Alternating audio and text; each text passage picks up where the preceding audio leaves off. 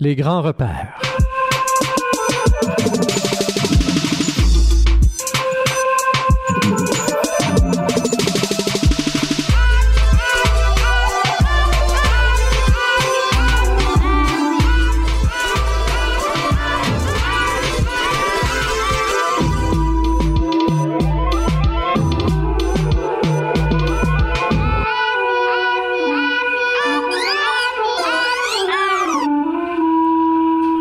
Bonsoir à tous. Rémi Perra derrière le micro avec l'émission Les Grands Repères.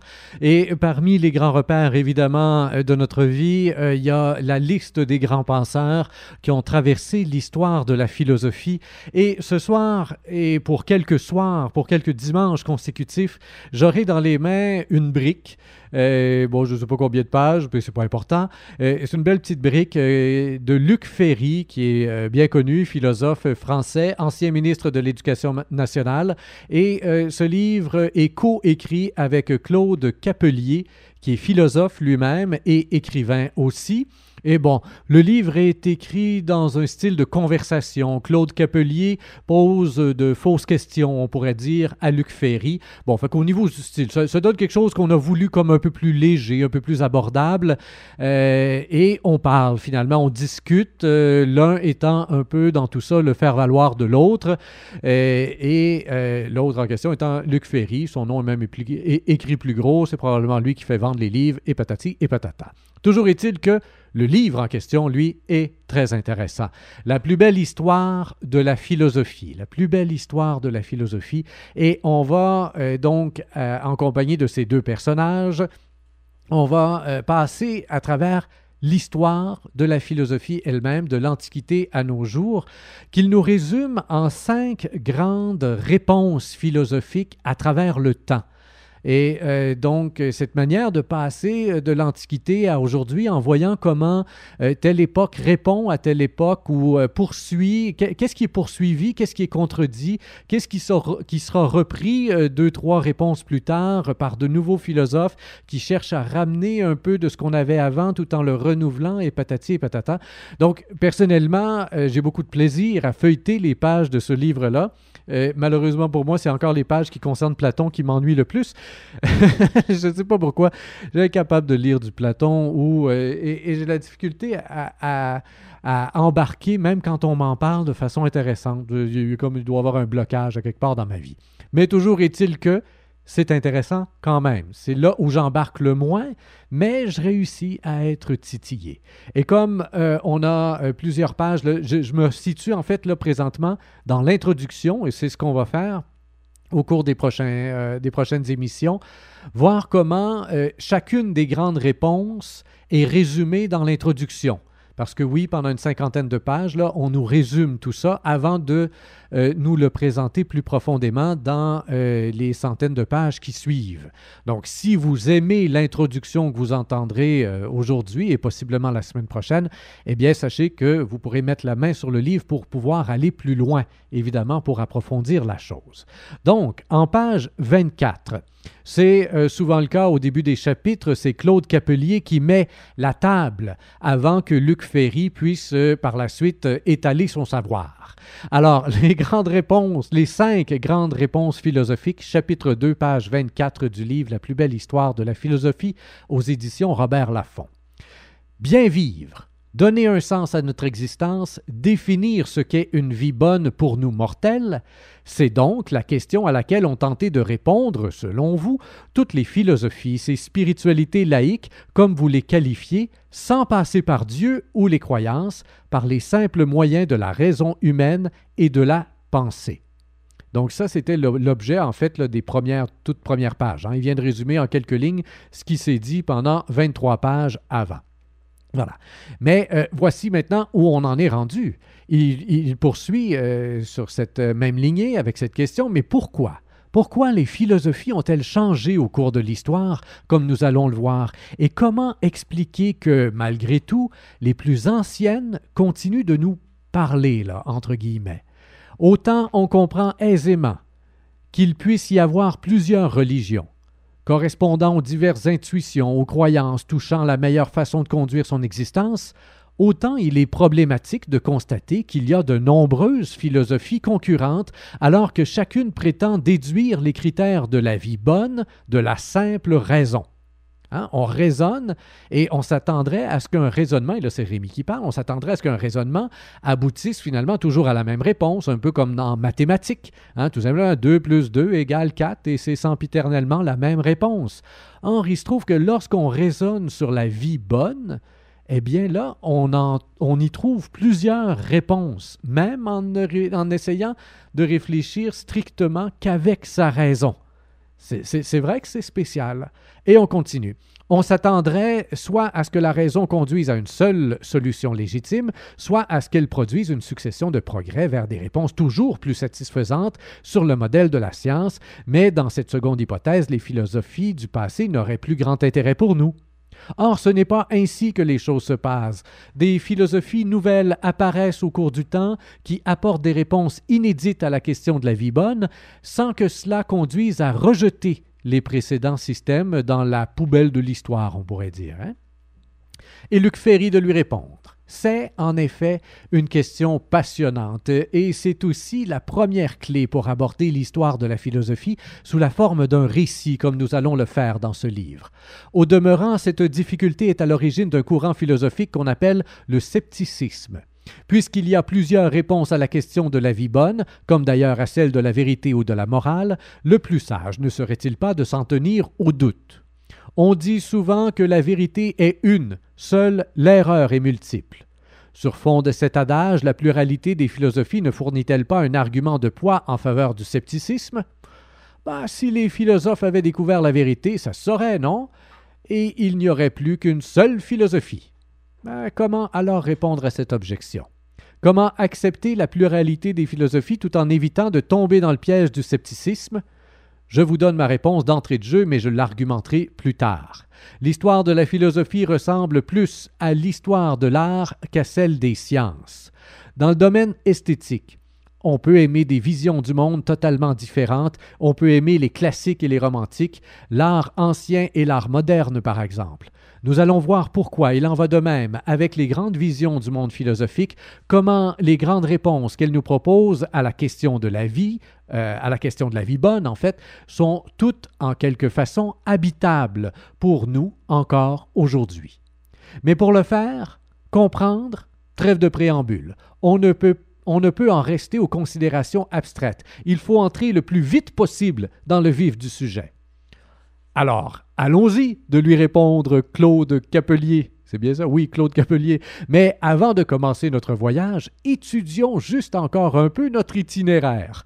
Ah, ça, j'ai trouvé ça cute la première fois que je l'ai lu, je dois vous dire. Hein? Alors là, on vient de se dire, mon Dieu, ça fait 26 pages d'introduction qu'on lit déjà, là. Et puis là, là, on est sur le banc, là. On, on, va rentrer dans le vif du sujet, là. Allons-y, là. C'est Luc Ferry qui le dit. On va rentrer dans le vif du sujet. Alors, allons-y, lui répond l'autre. Mais avant, on va quand même euh, brosser un petit portrait euh, pour bien savoir c'est quoi notre itinéraire. Et puis, on va faire un survol des 100 grandes civilisations et ça va durer une cinquantaine de pages. ah, quand un philosophe dit go, on y va, assoyez-vous, il reste encore une heure. Toujours est-il que je reviens au texte comme tel. Alors allons-y. Mais avant de commencer notre voyage, étudions juste encore un peu notre itinéraire. Nous évoquions dans notre avant-propos cinq grandes étapes dans l'histoire de, de la philosophie depuis l'Antiquité. Et Luc Ferry de lui répondre cinq grandes réponses philosophiques à la question de la vie bonne, qui marquent en effet des moments cruciaux de la pensée occidentale, mais que l'on retrouve, me semble-t-il, sous diverses formes dans d'autres civilisations, notamment en Asie, en Inde ou au Moyen-Orient. Je vais vous en indiquer rapidement les principaux traits, la pointe ultime, avant que nous les approfondissions dans la suite de cet ouvrage. Et au final, fort heureusement, euh, quelque part pour cette émission, ils m'ont facilité la vie, puisque euh, ce que je vais vous lire euh, au cours de l'émission, ce ne seront pas justement les centaines de pages dans lesquelles on approfondit tout ça, mais le survol qu'on en fait au cours des pages qui suivent. Et avant d'aborder, d'aborder, oui, la première réponse, je vous invite à écouter cette très belle chanson de Martin Léon, Je redeviens le vent.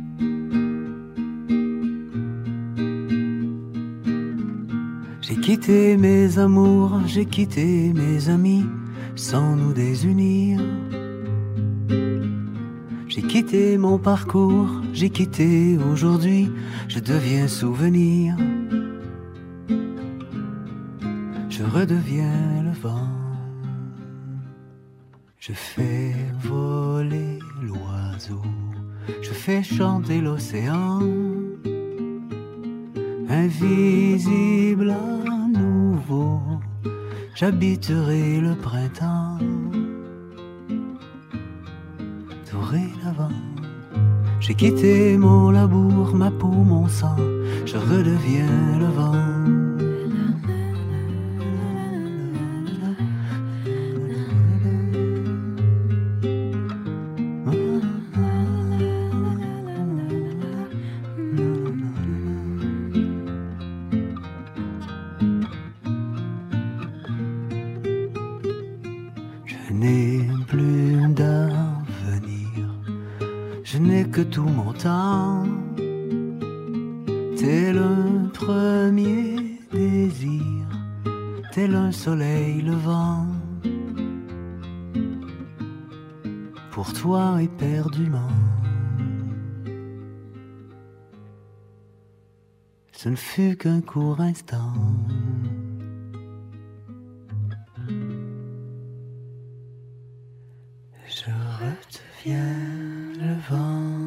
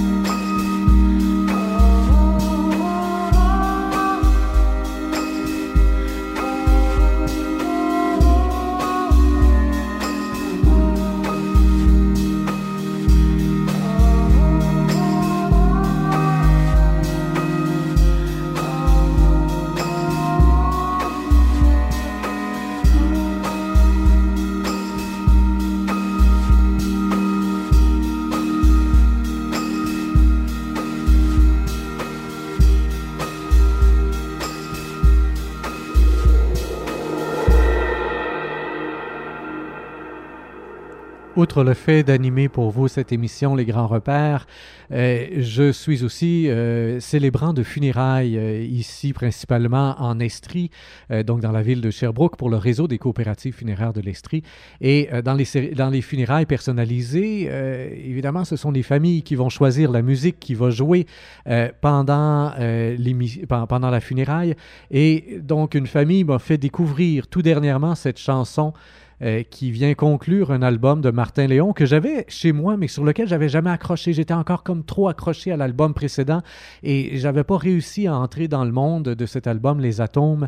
Et là, quand elle m'a fait découvrir cette chanson-là, absolument magnifique, Je redeviens le vent, alors qu'on célèbre la funéraille de quelqu'un qui vient de partir, justement, et, cette impression que cette personne-là n'est plus pour nous, que, et, est encore pour nous, en fait, euh, un souvenir. Il y, a il y a de quoi de vaporeux là-dedans, mais en même temps, il y a de quoi de magnifique, hein, et, de se dire que même dans la caresse du vent, on pourrait la retrouver. Et, donc, euh, vraiment, très, très belle chanson. Et euh, c'est pour ça que j'ai pensé vous l'offrir aujourd'hui. Première réponse, donc toujours dans ce livre La plus belle histoire de la philosophie, livre de Luc Ferry et Claude Capelier.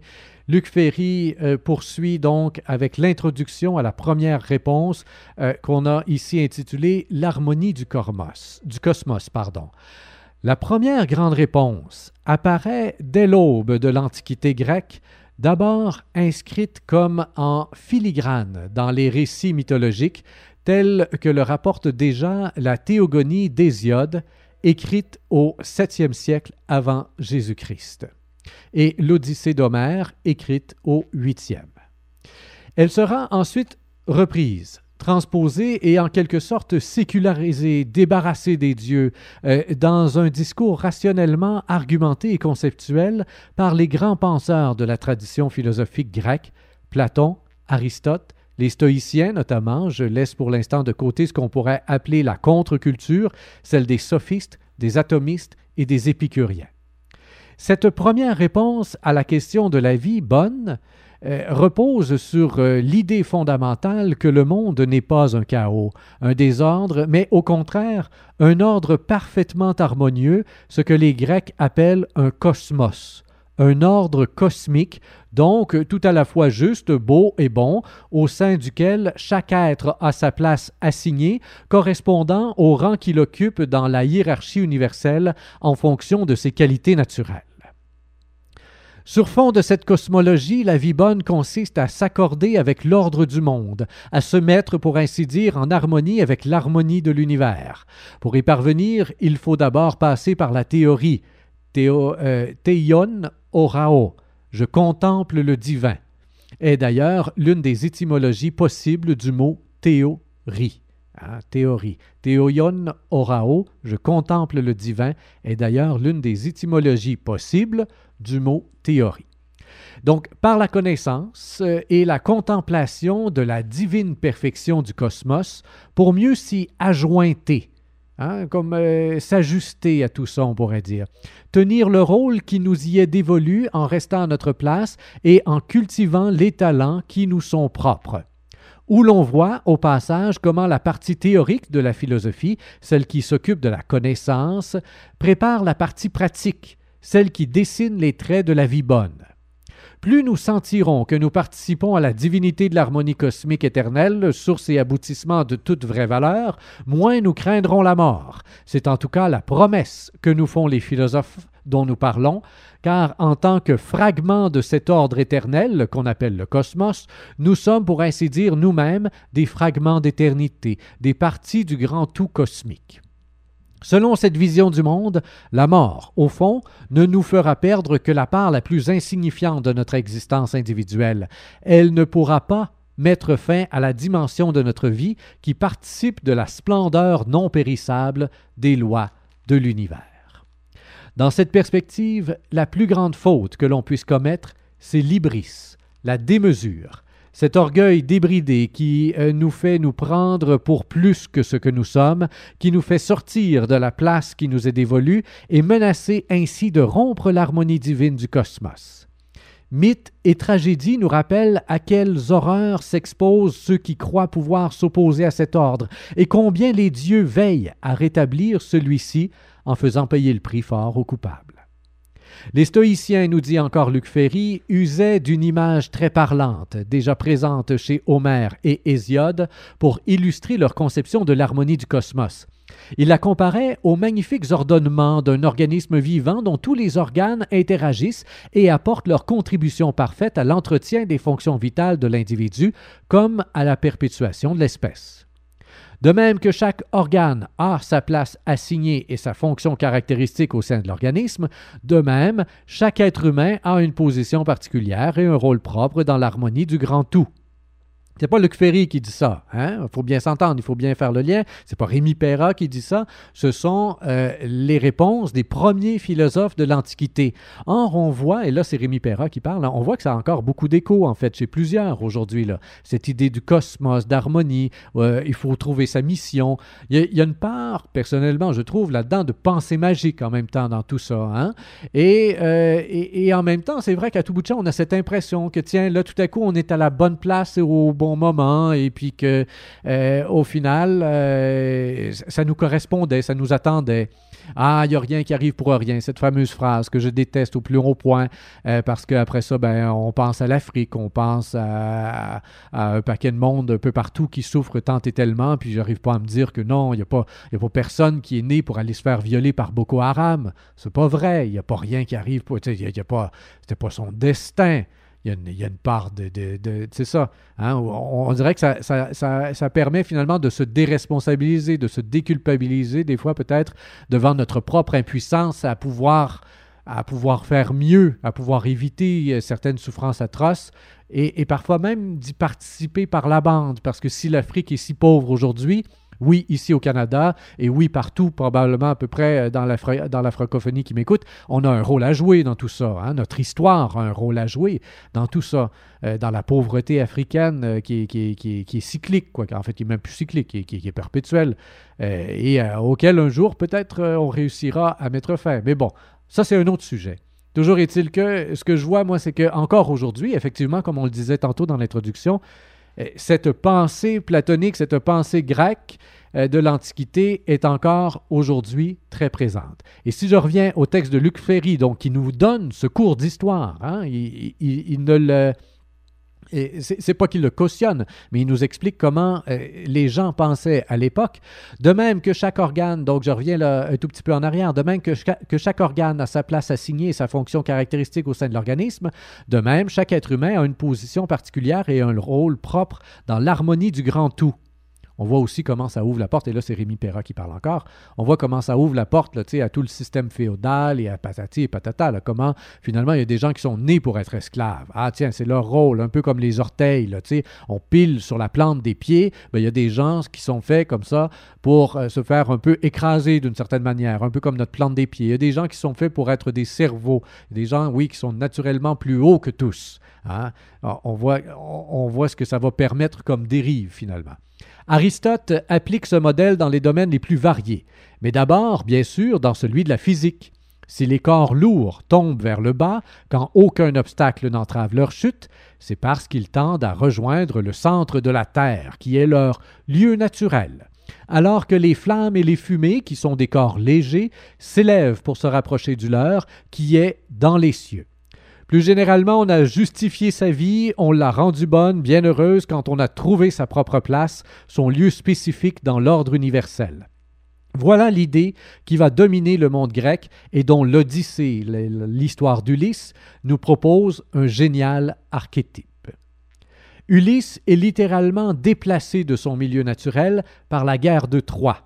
À partir de cette catastrophe initiale, tous ses efforts visent à retourner dans la cité dont il est roi pour se retrouver, à tous les sens du terme, parmi les siens. Il n'y parviendra qu'après dix ans de combat et dix années supplémentaires d'un périple de retour au cours duquel il devra affronter d'effroyables dangers.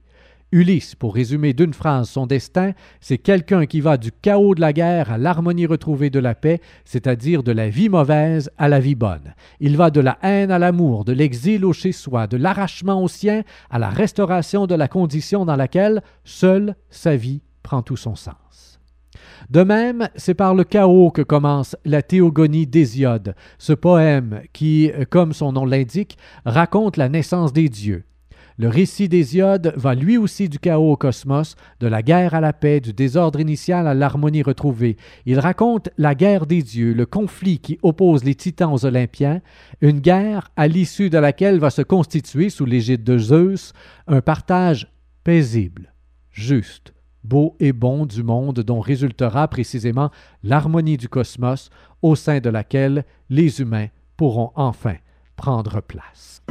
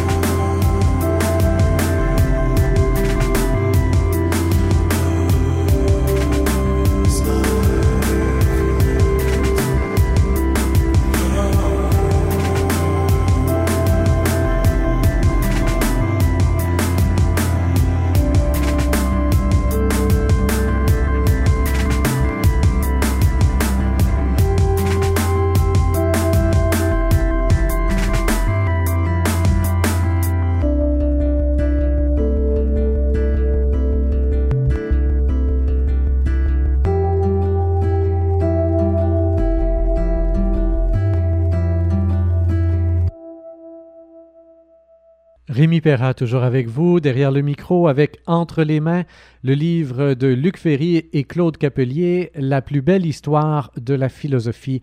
Tout juste, euh, il y a quelques instants à peine, en fait, on écoutait ensemble euh, un extrait d'un album euh, de, de, Banjo Consortium avec A Remixed One, et la pièce, elle, s'intitulait Unknown Millimetric. Voilà.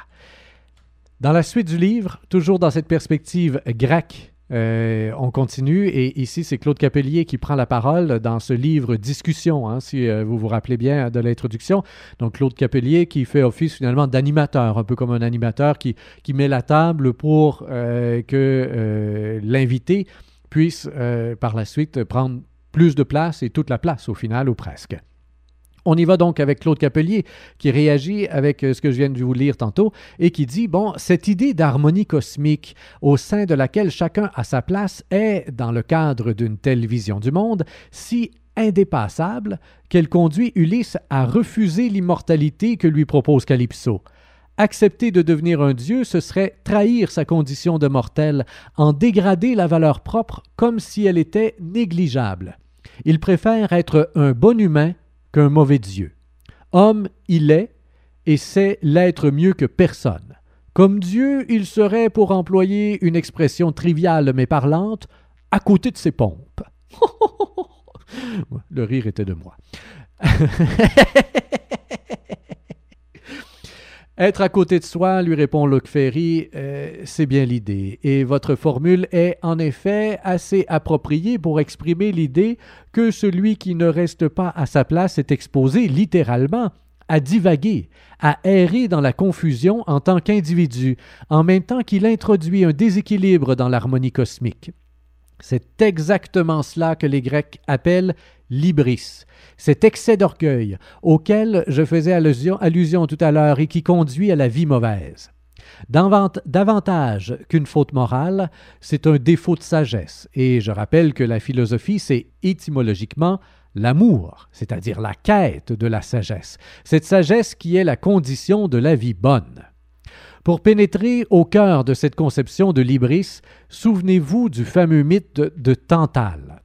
Arrogant, au point de se prendre pour l'égal des dieux, Tantale prétend se hausser à leur niveau et les rabaisser au sien, double défi à l'ordre cosmique. Il ne veut pas croire que les dieux soient omniscients et il entend bien le démontrer en leur tendant un piège. Il les invite chez lui pour un banquet, première manifestation de démesure, d'arrogance, car les mortels n'ont pas à lancer une invitation aux Olympiens, ils doivent bien noblement se contenter d'aller les honorer dans leur temple. Puis, afin de prouver que les dieux ne sont pas plus perspicaces que les hommes, il tue en cachette son propre fils, Pélops, le fait cuire et le sert à déjeuner à ses hôtes immortels, persuadés qu'ils ne s'apercevront de rien. Mais ce sont bien des dieux. Ils perçoivent immédiatement le piège et quittent sans délai ce macabre repas.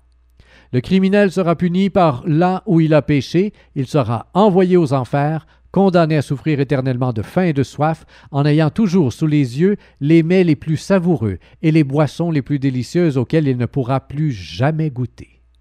C'est le fameux supplice de Tantale. Détail très significatif, au-dessus de sa tête se trouve un énorme rocher qui se balance en équilibre précaire et menace sans cesse de l'écraser pour lui rappeler sa condition de mortel dont il n'aurait jamais dû prétendre s'émanciper. Les deux célèbres inscriptions du temple d'Apollon à Delphes, Connais-toi toi-même et rien de trop, expriment mieux que tout autre cette même idée. Donc vous avez fait la différence entre les deux, j'espère. On a Connais-toi toi-même d'un côté, rien de trop de l'autre. Ah connais ta mission et pas d'excès, pas de zèle, pas de quoi que ce soit, sinon tu déroges. Tu peux plus te connaître toi-même si tu tombes dans euh, l'excès. Eh, bon, remarquez qu'il y a des gens qui sont naturellement excessifs, je crois. Mon père, entre autres. Salut, papa. Exprime. Donc, les deux célèbres inscriptions du temple d'Apollon à Delphes, connais-toi toi-même et rien de trop, expriment mieux que tout autre cette même idée, à savoir le précepte selon lequel on doit rester fidèle à sa condition. Ce sont des formules anti-ibris.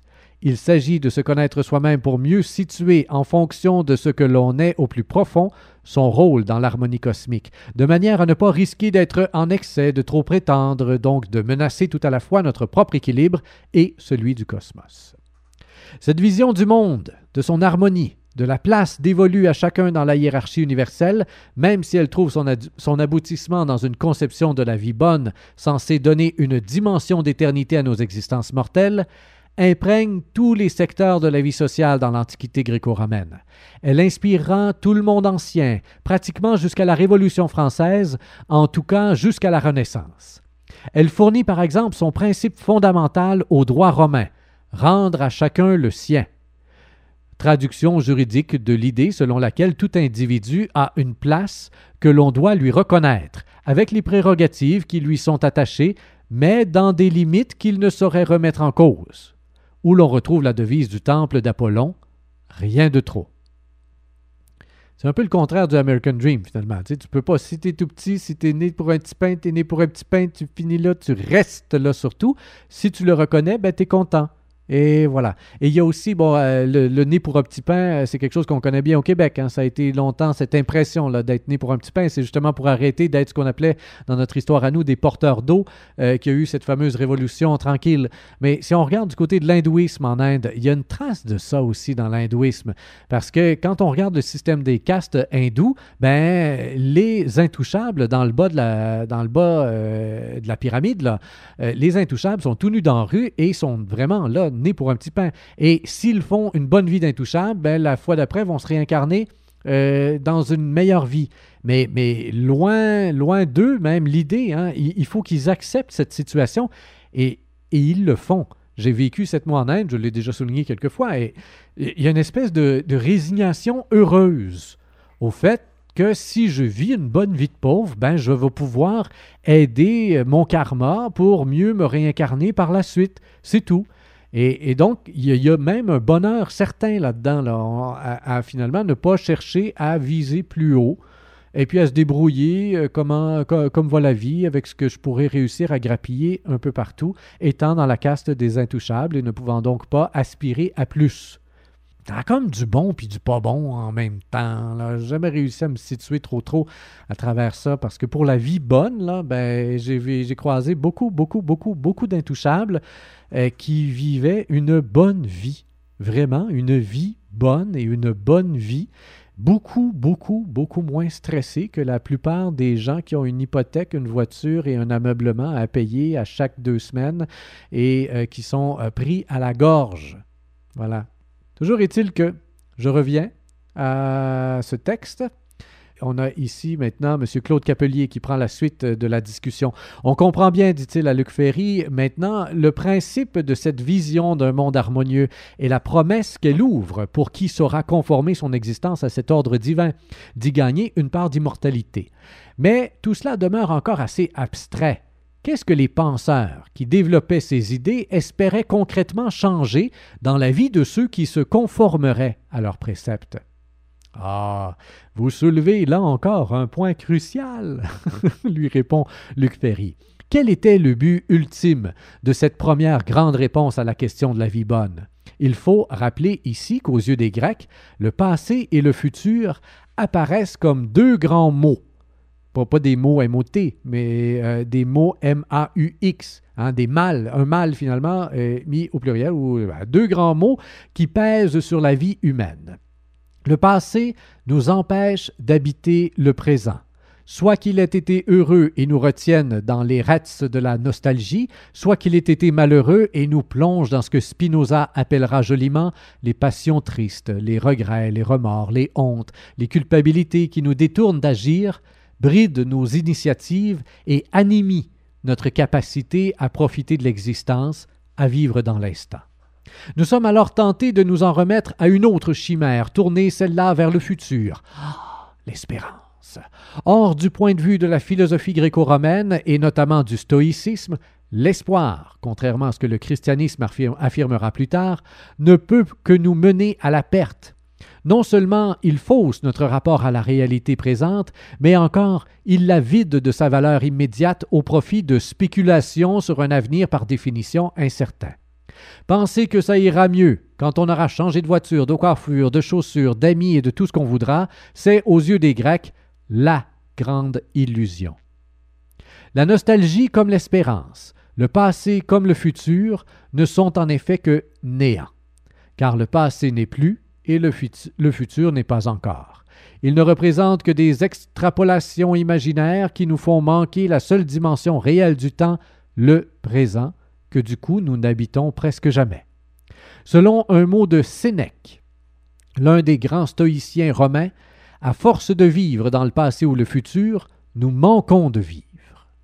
C'est sympathique. Hein? À force de vivre dans le passé ou le futur, nous manquons de vivre. C'est Sénèque qui a dit ça.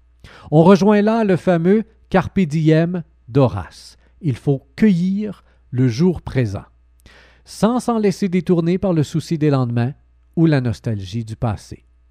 C'est ce que Nietzsche, reprenant une expression de l'empereur philosophe Marc Aurèle, appellera l'amor fati, l'amour de ce qui est là, présent devant nous, l'amour de la destinée. Bien sûr, comme nous le verrons plus loin, Nietzsche transposera cette idée dans un autre contexte, celui de sa propre philosophie, qui rompt par ailleurs avec toute idée d'harmonie de l'univers. Reste que sur cette question du présent, du rapport au temps, il est l'héritier des Grecs. Nous aurons plusieurs fois l'occasion de voir ainsi des philosophies recycler d'anciennes idées dans un contexte qui les revitalise, pour ainsi dire, et en rénove la signification.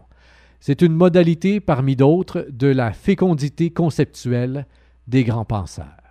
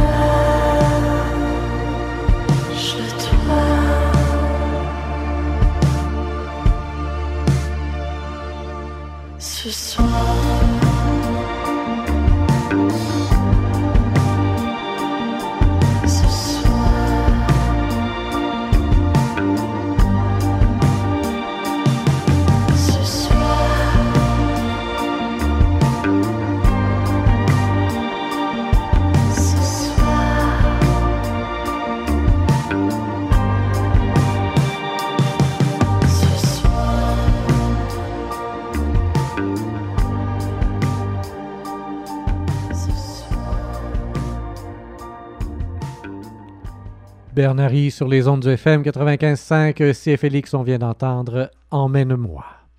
De retour euh, à cette plus belle histoire de la philosophie, livre de Luc Ferry, accompagné de Claude Capelier aux éditions Robert Laffont.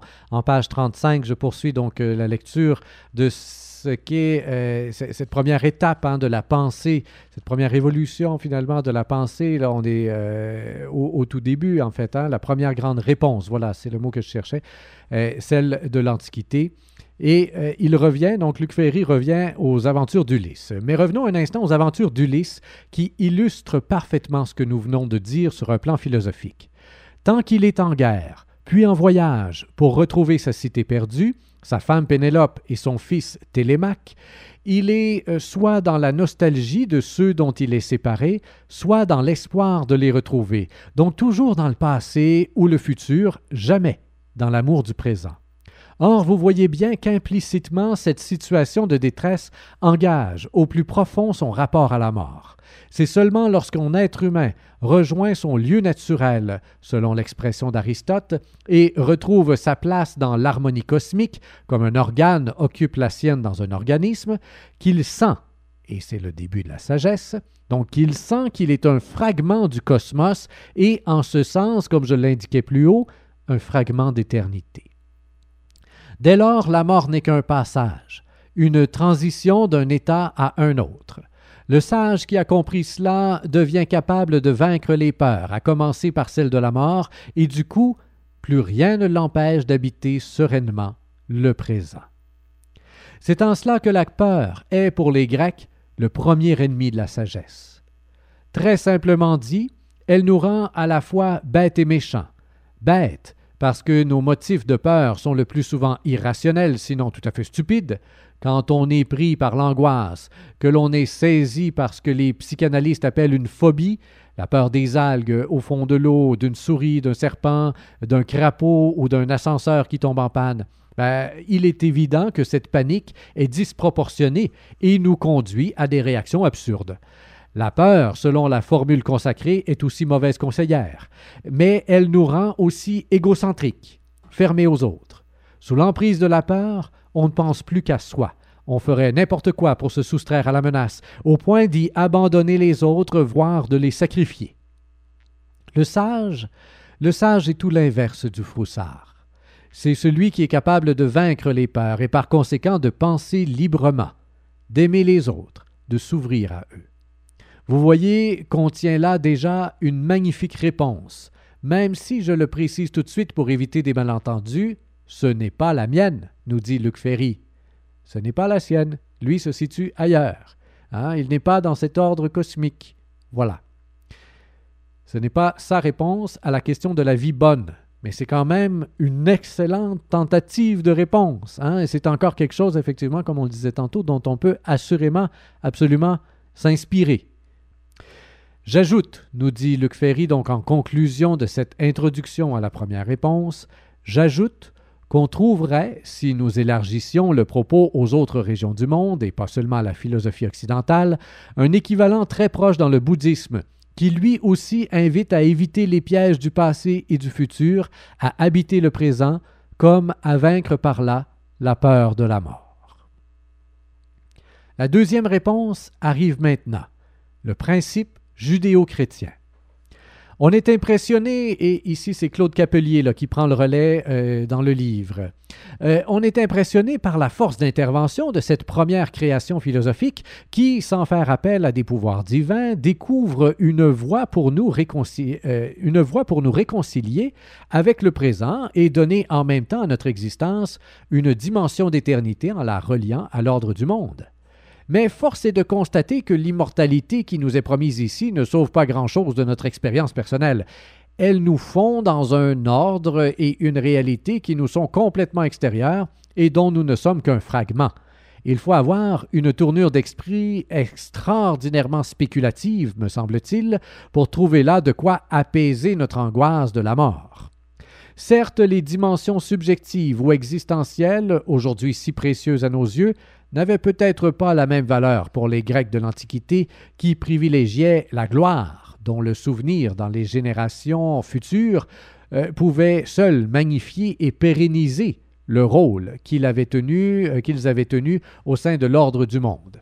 Mais à mesure que les traits de la personnalité individuelle ont semblé plus dignes d'intérêt, la sagesse gréco-romaine a dû paraître euh, moins satisfaisante.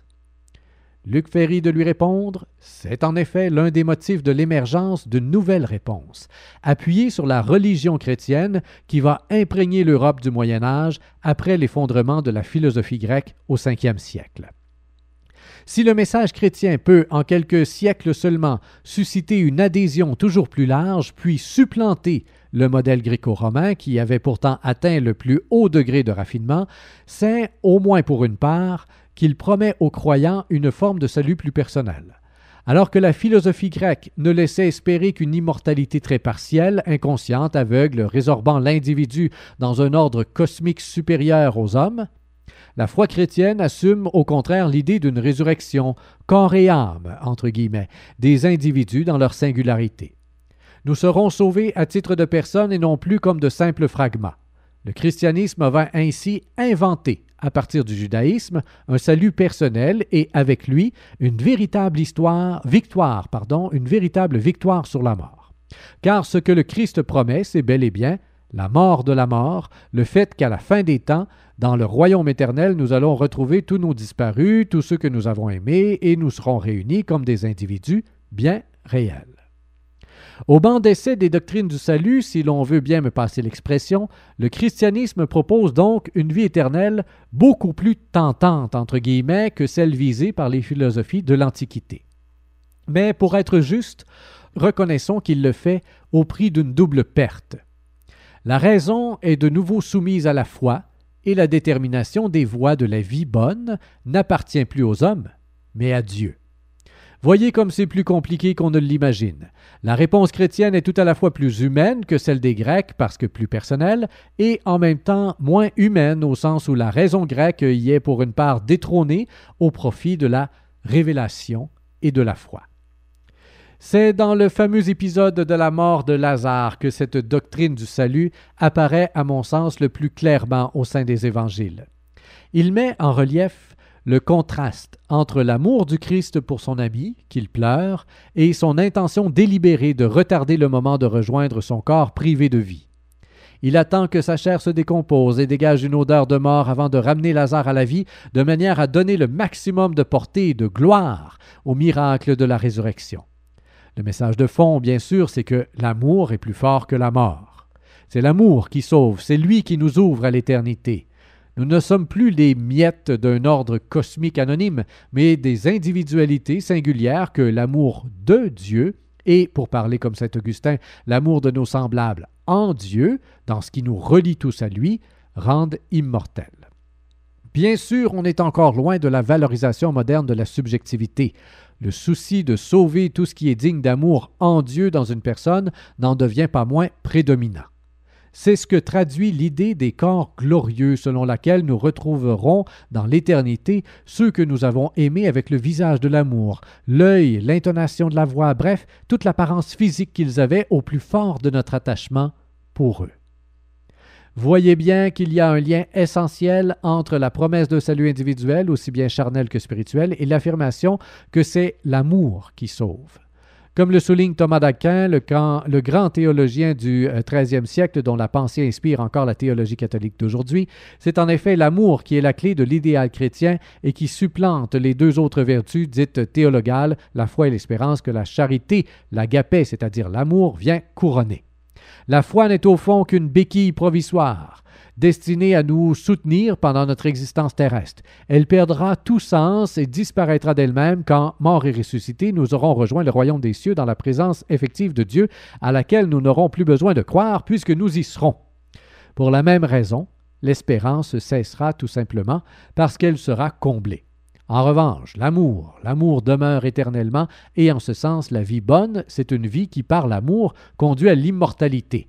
Reste à savoir en quoi l'amour nous sauve et ce qu'il sauve exactement. C'est l'une des questions auxquelles il nous faudra répondre. Je souligne, euh, en fait, je devrais vérifier la chose. Hein. Luc Ferry n'est pas ici en train de nous faire comme l'apologie du christianisme. Il nous présente ça comme la deuxième réponse de cinq hein, comme euh, étant quelque chose qui va teinter finalement la philosophie, hein, que cette personnalisation d'une possibilité du salut qui va faire en sorte qu'on découvre l'individualité et l'importance de chaque individu. Et donc, on se rend compte que, bon, non, c'est pas vrai. Là. Tu sais, comme on disait tantôt, les, fameux rangs, là. Hein, et, si chacun est comme un organe dans un corps, eh bien, dans le corps, il y a des pieds qui sont faits, à euh, qui sont, pour fouler le sol et pour rien d'autre. Euh, le christianisme, lui, va dire non. Le christianisme va plutôt dire non, tout le monde est égal. Chaque, chaque vie humaine a autant d'importance que les autres. C'est pas vrai qu'il y a des organes euh, qui sont moins valeureux que d'autres, et c'est pas vrai qu'il y a des gens qui sont faits pour être foulés au sol, tout simplement. Assurément pas.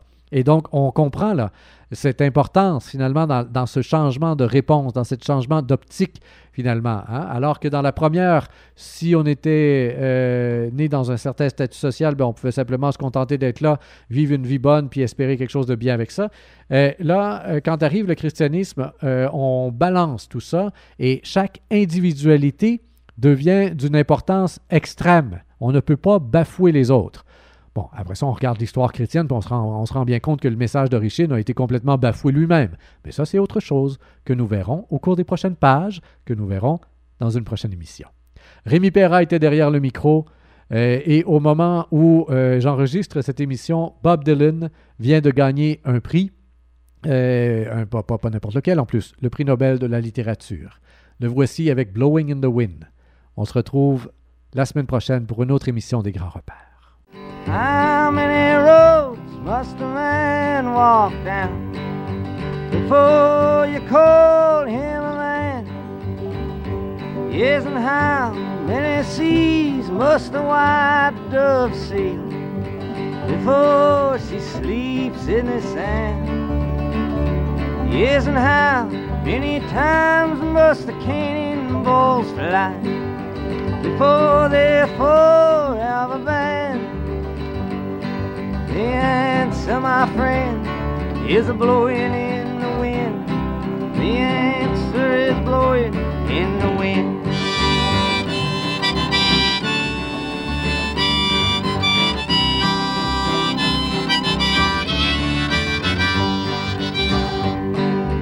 How many years must a mountain exist before it is washed to the sea? Yes, and how many years can some people exist before they're allowed to be free? Yes, and how many times must a man turn his head and pretend that he just doesn't see?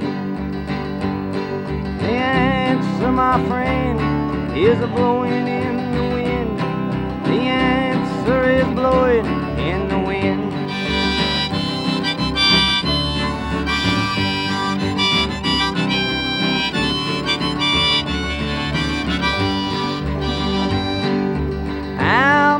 times must a man look up before he can really see the sky? And how many years must one man have before he can hear a people cry? And how many deaths will it take till he knows too many people have died? to my friend is a blowing in the wind. The answer is blowing.